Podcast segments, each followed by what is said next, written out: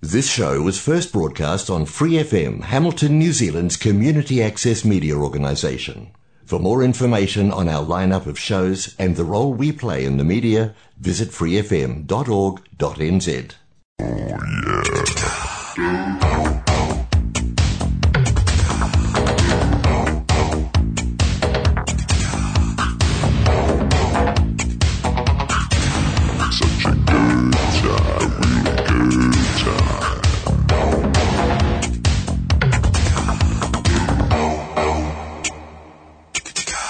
Welcome to WTS Waikato, a radio show and podcast taking a look at the quirkier people, groups, and interests in the region. I'm producer Gary Farrow. From a hay bale lined dance hall in Arkansas to the Redoubt Bar in Te Awamutu, country music performer James Ray has come a long way. But how did he end up in the Waikato of all places? We met in Te Awamutu, wearing masks and practicing social distancing, so he could share his story on WTS Lockdown Edition.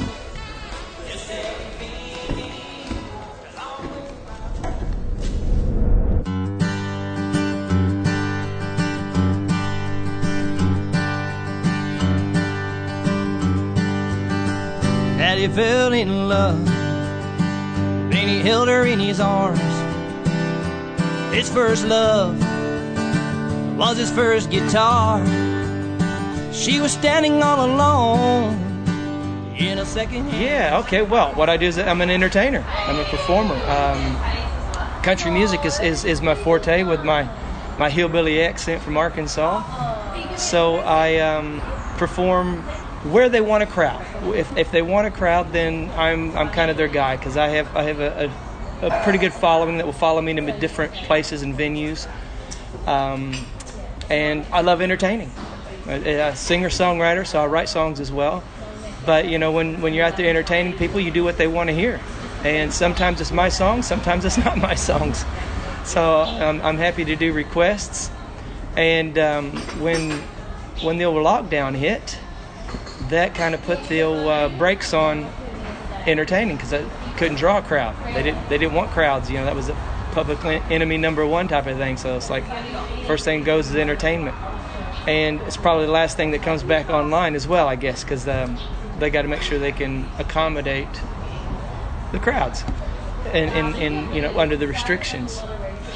And so um, I had a lot of people that that's that's their weekly that is their week. Oh, hey, thank you. That is their weekly um, outing. You know, they they look forward to this. And during the very first lockdown, I probably went the first week or whatever. Um, just everybody was kind of in shock. Like, what's going on? How what's happening here? But I think by about the second week, um, I started embracing the idea um, of Facebook Lives. So I started doing these live performances, and I had a, um, a good following on Facebook, and that's where I usually would let people know um, where I'm performing and that type of thing. And um, when um, when we went into the, the lockdown, then um, the live started finding a, a place, and then so a lot of a lot of the people started coming, uh, depending on those lives to kind of keep their sanity, so to speak, because when they were on online, they were able to talk with their friends and stuff. You know, as as the, they have the little, the scrolling thing that goes by as as you're um, as you're performing. You know, they can re- request songs, and you can call them out by name and say, "Hi, Colleen. Hi, Tony." You know that type of thing. Hey, Gary. You know, and and and even though I wasn't getting it back, you know, they they could send up little stars and thumbs and all that stuff. You know, let them know that they're being seen, and I think that's probably the the most difficult part about these lockdowns for entertainers, for people that like you know that, that like to socialize, is that isolation. They really feel alone, and by doing these um, these lives, Sorry about the no worries. Great, thank you. No worries. Um, by doing these lives, people were still getting to feel connected, maintaining their social distance, but uh, maintaining virtual connections. And so that was pretty cool. And then um, because people really enjoyed it, I was getting messages all the time. Thank you, thank you for doing that. And I thought, okay, well, I am still serving. Because initially I thought, well, an entertainer, you know, I've obviously picked the wrong industry because I'm not essential. so yeah, that's kind of how I've maintained the you know, doing what I do and serving, because I see I see entertainment for me as a service. You know, um, and it goes hand in hand with hospitality. Um, it's all part of the experience that people have when they go out. You know, creates an, an ambience, creates an environment, creates a, a feel. They enjoy their dinner, they enjoy their company, they're socializing, uh, dancing. I have lots of dancers that come to my shows, whether it be rock and roll or line dancers. You know, um, yeah. So it's uh, and, and apparently they still got to do that while I was in lockdown. They would put they'd uh, cast the the Facebook uh, post up to their TVs and and get in their lounges or in their garages and and keep it going. And those honky tonk dudes was a way of life.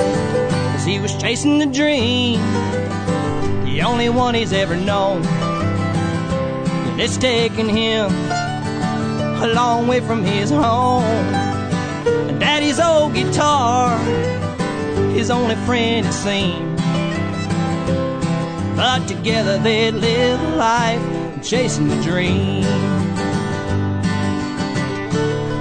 You know, I guess I guess maybe when I first started out 40 years ago, mm-hmm. you know, there there was there was probably some ego involved. You know, you're thinking, oh, I'm I'm a performer, blah blah blah. You know, because I was 10 years old. You know, mm-hmm. and and you know you got attention and stuff, but through all these years, you realize how how much it brings people together, and you're just you're just the excuse. You're not really the focus. It's you see them dancing, see them talking, you see them uh, getting to see their friends again, and um, the entertainer is just really just the excuse. You know, oh, let's go out and see James Ray tonight, and that's how it works. So so ego gets checked. You know, years ago. You know that you really are just there to provide a service. So.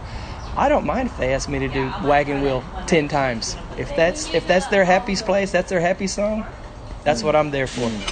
I, I'm, I'm one of those people that tend to go into a venue situation where, um, and I, I'll tell them, hey, what's what is your worst night? What's your worst worst day of the week? And I will build you an audience around that that night. We'll theme it, and we'll build you an audience around that night. I looked around town. And I thought, well, what's what's you know a place, and I found the Redoubt on the uh, in Te Awamutu, and because it was right there on a, a, a main street as you come through, and um, I asked them. I said, hey, what is the worst night of the week you have? And, you know, I know you have entertainment on Friday and Saturdays. I said, I don't want to mess with that. You know, I don't I don't want to be a Friday Saturday night kind of act because I'm not. And they said, oh, Tuesdays are terrible. You know, we just Tuesdays are dead as a door now. I said, great, Tuesday it is and uh, so we turned it into Steak and Country Night, and that's been over five years now, every Tuesday.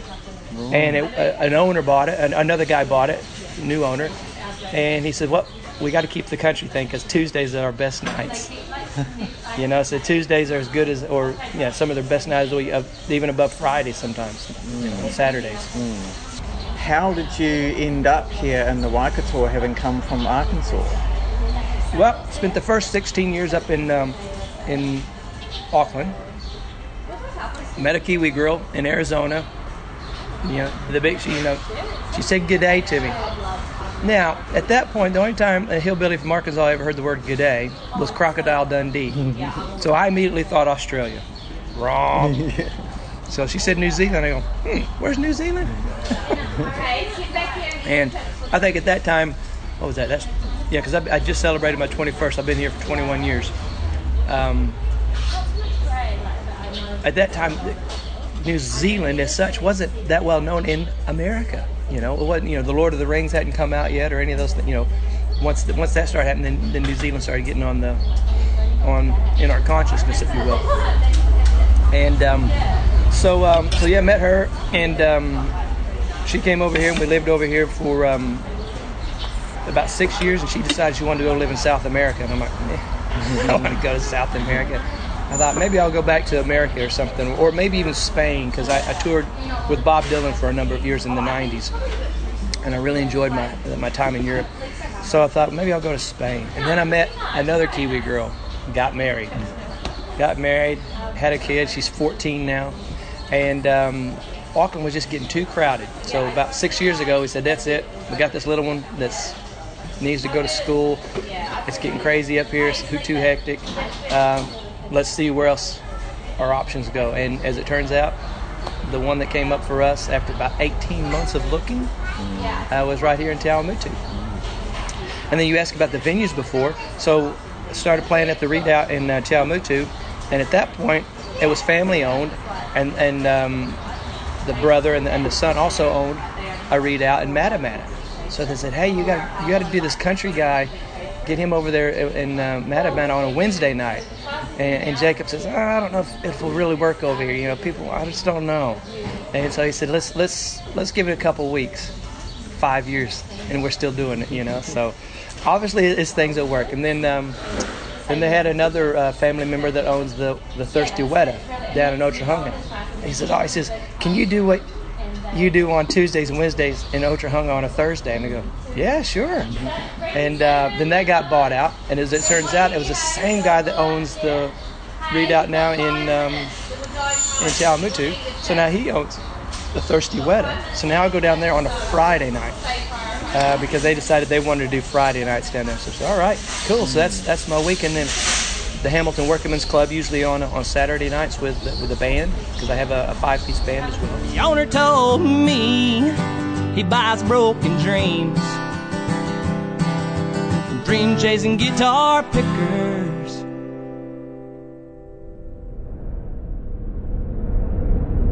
Just like me. Now I'm chasing the dream. James Ray even spent a few years touring in support of Bob Dylan. A long way from my home. Dumb luck, I guess. Right place, right time. Who you know. Um, I was living in Nashville. Had gone moved to Nashville to be a singer songwriter. Um, and um, I thought, well, as long as I'm here, I might as well get my my degree. I got a bachelor's degree in business administration, copyright law, contract law, all that.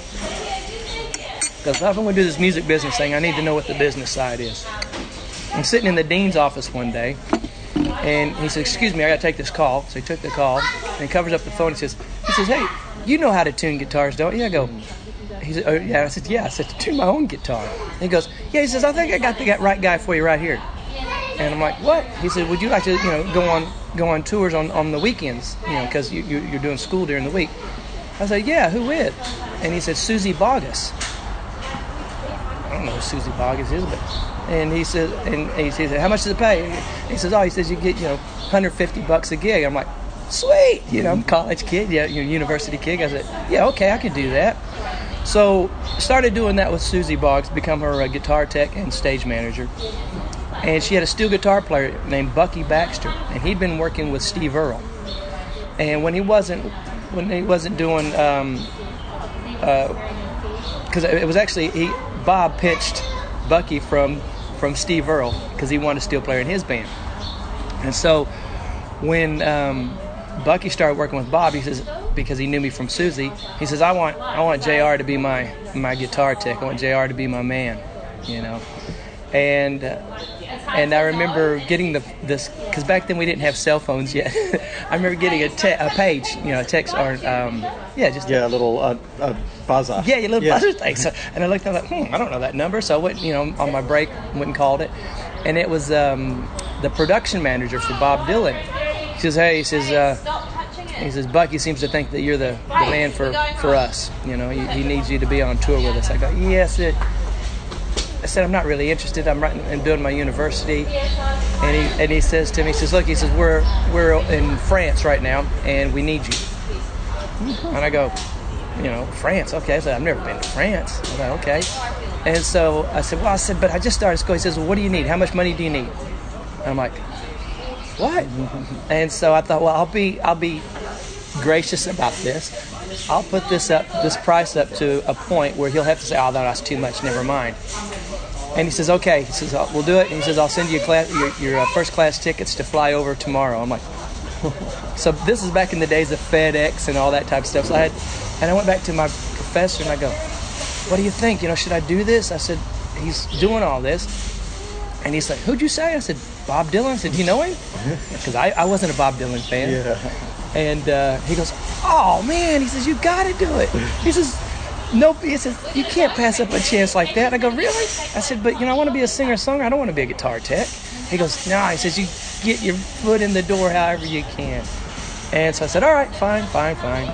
So um, he says, "We'll help you." So he, you know, he, we were doing faxes. This is back in the days of faxes as well. So we're faxing my assignments back and forth to Europe and FedExing my assignments. So I continued to go to, to university while I was touring with Dylan. And man, what an experience! You know, I look back on that now and think, I wish I would have appreciated that more because at the time it just seemed like an inconvenience. But But what a story, you know, it turned out to be. yeah, it it sounds like one of those stories that I'm hearing more of as the years go on of Nashville being the place to be to get those connections. It's it's almost like magic how you just go to Nashville and you key into it. I wrote a song called Chasing the Dream, and it really is about who you know. Yeah, It's a who you know town. Persistence, you need to be there. Because you just don't know who's in the audience. You don't know who you're going to be um, sitting next to. Conversations strike up. I mean, you, you got to be there. And uh, everybody knows that, so they're really nice. And quite often, the person that would have just brought you your, your, your lunch or cleaned up your table is a, a budding singer songwriter, and I used to go to all the open mic nights. And that guy, they, you know, they'd call up, you know, the name or whatever. He'd take off his apron, he'd go up there, and you're like, "Holy cow, this guy is awesome!" You know, it's like he should be a superstar. and um, and that's the town is just full of that. And so um, you realize it really is about persistence. You know, because there's going to be so many people in that line um, with with talent, just uh, unbelievably talented people, and um, it is a who you know town. And so you, you hedge your bet, so to speak, and you, you make all the rounds, and and you're nice to everybody. You know, and then coming here from Nashville, obviously you had the the skills and the nous to get into the um, the circuit here. Funny thing here was here though, when I came here, um, there was no country music, but still no country radio stations. So there, there wasn't really in, in Auckland because that's where I started off. Country music wasn't really considered, I don't know, viable. I don't know. Because anytime somebody said, "What do you do?" I said, "Oh, I'm a musician." Oh, what kind of music you play? Country. Oh, really? Mm. You have to go to the country clubs. I said, "Country clubs." Now, for me, a country club was at the 18th hole on a golf course. So I went down to the Fungapro Country Club and I said, um, I understand you guys like country music here. And they go, What? No, this is a golf course. and I said, said, but it's a country club, right? And they go, Oh, they mean country music club. And I go, What's that? What's a country music club? And so I found out. Never had anything like that in America. My country music club was a honky tonk or a bar or you know something of that nature. And we didn't you know we called it a club but it wasn't a club. It's just where you went and had your music and you dance and whatnot. And um, so i got a that was a, a big eye-opener that there's not a country music industry here like there was back home in nashville and whatnot. I mean that's that is a viable industry you know, people don't turn their nose up at country music in America. Not on the, not on the West Coast, not on the East Coast. You know, it's it was one of the it's the big one of the if not the biggest selling genre in America. And so coming here, it's like, ooh, well, that's interesting. New Zealand doesn't really get this country music thing. Certainly not mainstream country, as it turns out. Um, because I noticed that's part of what Tammy did. She kind of she she found her niche more in, in almost a retro sound you know, in a retro look. Whereas in, in, America, you know, they're all kind of going towards, you know, back then they were going for the Faith Hill, you know, the pop country and, and the Shania Twains and that type of stuff, you know. And um, coming here, it's like, okay, well, I'm, I'm not a pop act. You know, at best I can do classic hits and easy listening, but I'm just a down home country boy, just a simple little Arkansas hillbilly. And simple, you know, simple songs, simple, you know, just feel good. I, I call it real good, feel good, sing along country songs, and that's what I like to, to share with people. And and it's it's worked to the degree that people can connect with it. but as far as the industry goes, so I tried to plug into the the Auckland music scene, and oh man, you talk about feeling like a black sheep, you know. Mm-hmm. You know, I, I was really the odd one out, and I thought, okay, maybe the New Zealand music industry just isn't isn't my place. So I thought, okay, I'll just go back to what I know, you know. And so never went never went to the the big shows or the big events or whatever. I just went right back into playing my honky tonk. Well, you know, call them honky tonk, but the bars, the venues, where the people were, grassroots type of stuff. Um, I did I did the little club, the country music club thing for a while, and um, some people loved me and some people hated me. You know, they thought, nah, he's too professional, he's too polished, so he's he's not one of us, or something of that nature. You know, and, and they got really upset that I was in their awards and was winning their awards. And uh, I didn't mean I didn't want to cause any trouble. I just wanted to a country music audience, you know. And um, uh, so I found out, okay, well, I'm best just to kind of pull out of that scene and just kind of create my own path, so to speak. Which what I know is connecting with people, you know, and and, and it ends up being in the little bars and the little you know festivals and that type of thing. And so that's kind of how I've how I've managed to squeak by a living in New Zealand as a as a professional entertainer. Yes, together we'll live the life, chasing the dream. Is that what you experienced a bit in the United States as well um, when you were when you were growing up? Um, yeah, when I, when I was growing up, yeah. I grew up in a, in a northwestern part of Arkansas, which was um, right in the middle of the Bible Belt. So, um, hardcore Christian values, and the venues we lived in an area called they call it dry because you weren't allowed to buy alcohol. So the only places that you could kind of go to socialize were the Moose Lodge or the VFW, which is the same thing as an RSA, the Veterans of Foreign War, um, and those type of organized things. So the general public didn't have much. So my my dad, um, I worked out one summer hauling hay, hauling hay, and I was also tutoring kids in school. So I was probably 11 or 12 years old, and I made $800 that summer. And my dad said, "What are you going to do with your with your money?" I go, "I don't know. Maybe invest it in in Walmart stocks or put it in the bank." He's like, "No, no, no." He says, "Don't do that." I said, "What do you mean?" He says, "No." He says, "That's a waste. You don't know what's going to happen to the market. The banks, you know, they don't pay enough." And uh, I said, "Well, what do you think I should do?" He says, "Invest it in yourself." And I go, "What do you mean in myself?" He says, "Well," he says, "I'll tell you what we'll do." And he says, "We'll go hire a hall. We will build a bandstand, and we're going to start ourselves a weekly dance. You know, Friday and Saturday night dances, because."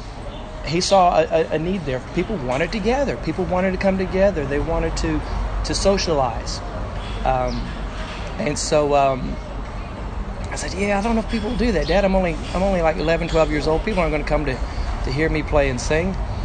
At that time, I probably only knew 20 songs, and uh, they wanted to do a 12-hour night, or uh, sorry, not 12-hour, uh, a four-hour night.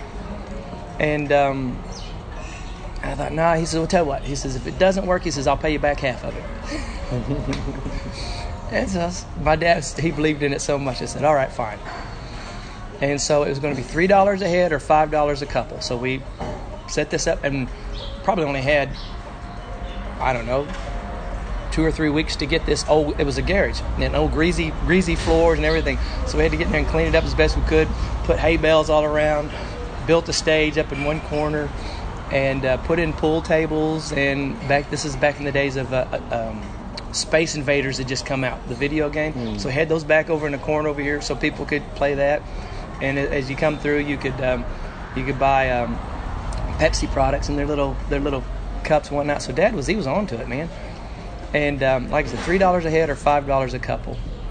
And um, he um, that first that first weekend, Friday night, I want to say we, we, we cleared somewhere between eight and twelve hundred bucks. And then the next night was the same thing. And then it became every Friday and Saturday night. That's what we were doing. He quit his job, and that's all we did was those weeks. So man, I spent all my time learning new songs and practicing and whatnot. And um, he thought, I, I got a cash cow with this little boy. and like I said, they weren't coming to see me. But my little ego didn't know that at that time. We were just the excuse for them to have a place to gather, to dance, to sing along. You know, of course, you sang all the songs that, that they loved and knew. And so I guess I learned from that that at the time I didn't know that, but looking back on it, it really was about giving people the opportunity to connect and socialize. Sending out lots of because I know this is a tough time for everybody in the lockdowns and coming in and out, so I, I just send out lots of lots of love and, and good feelings for everybody to stay safe, you know, keep well, stay sane. And when you do get to come out and see me, you know, practice all the, the safety things, all the safety protocols, because quite often um, my supporters love to hug and shake hands, and right now we can't do that. And I and I, I feel you know No, you need to do an elbow bump. exactly got to do the elbow bumps and and um, so yeah, everybody just stay safe and just practice these safe practices while we're while we're in this situation because it's real. You know, COVID is real, um, and the sooner we can get get on top of this thing, the more soon we can go back to proper hugs and handshakes. Thanks to James Ray for being the subject of this episode of WTS Waikato. If you liked what you heard, you can like the show on Facebook or find it wherever you get your podcasts. And of course, stay safe and be kind. Thanks to Free FM, the Community Access Media Alliance, and New Zealand On Air for making this show happen.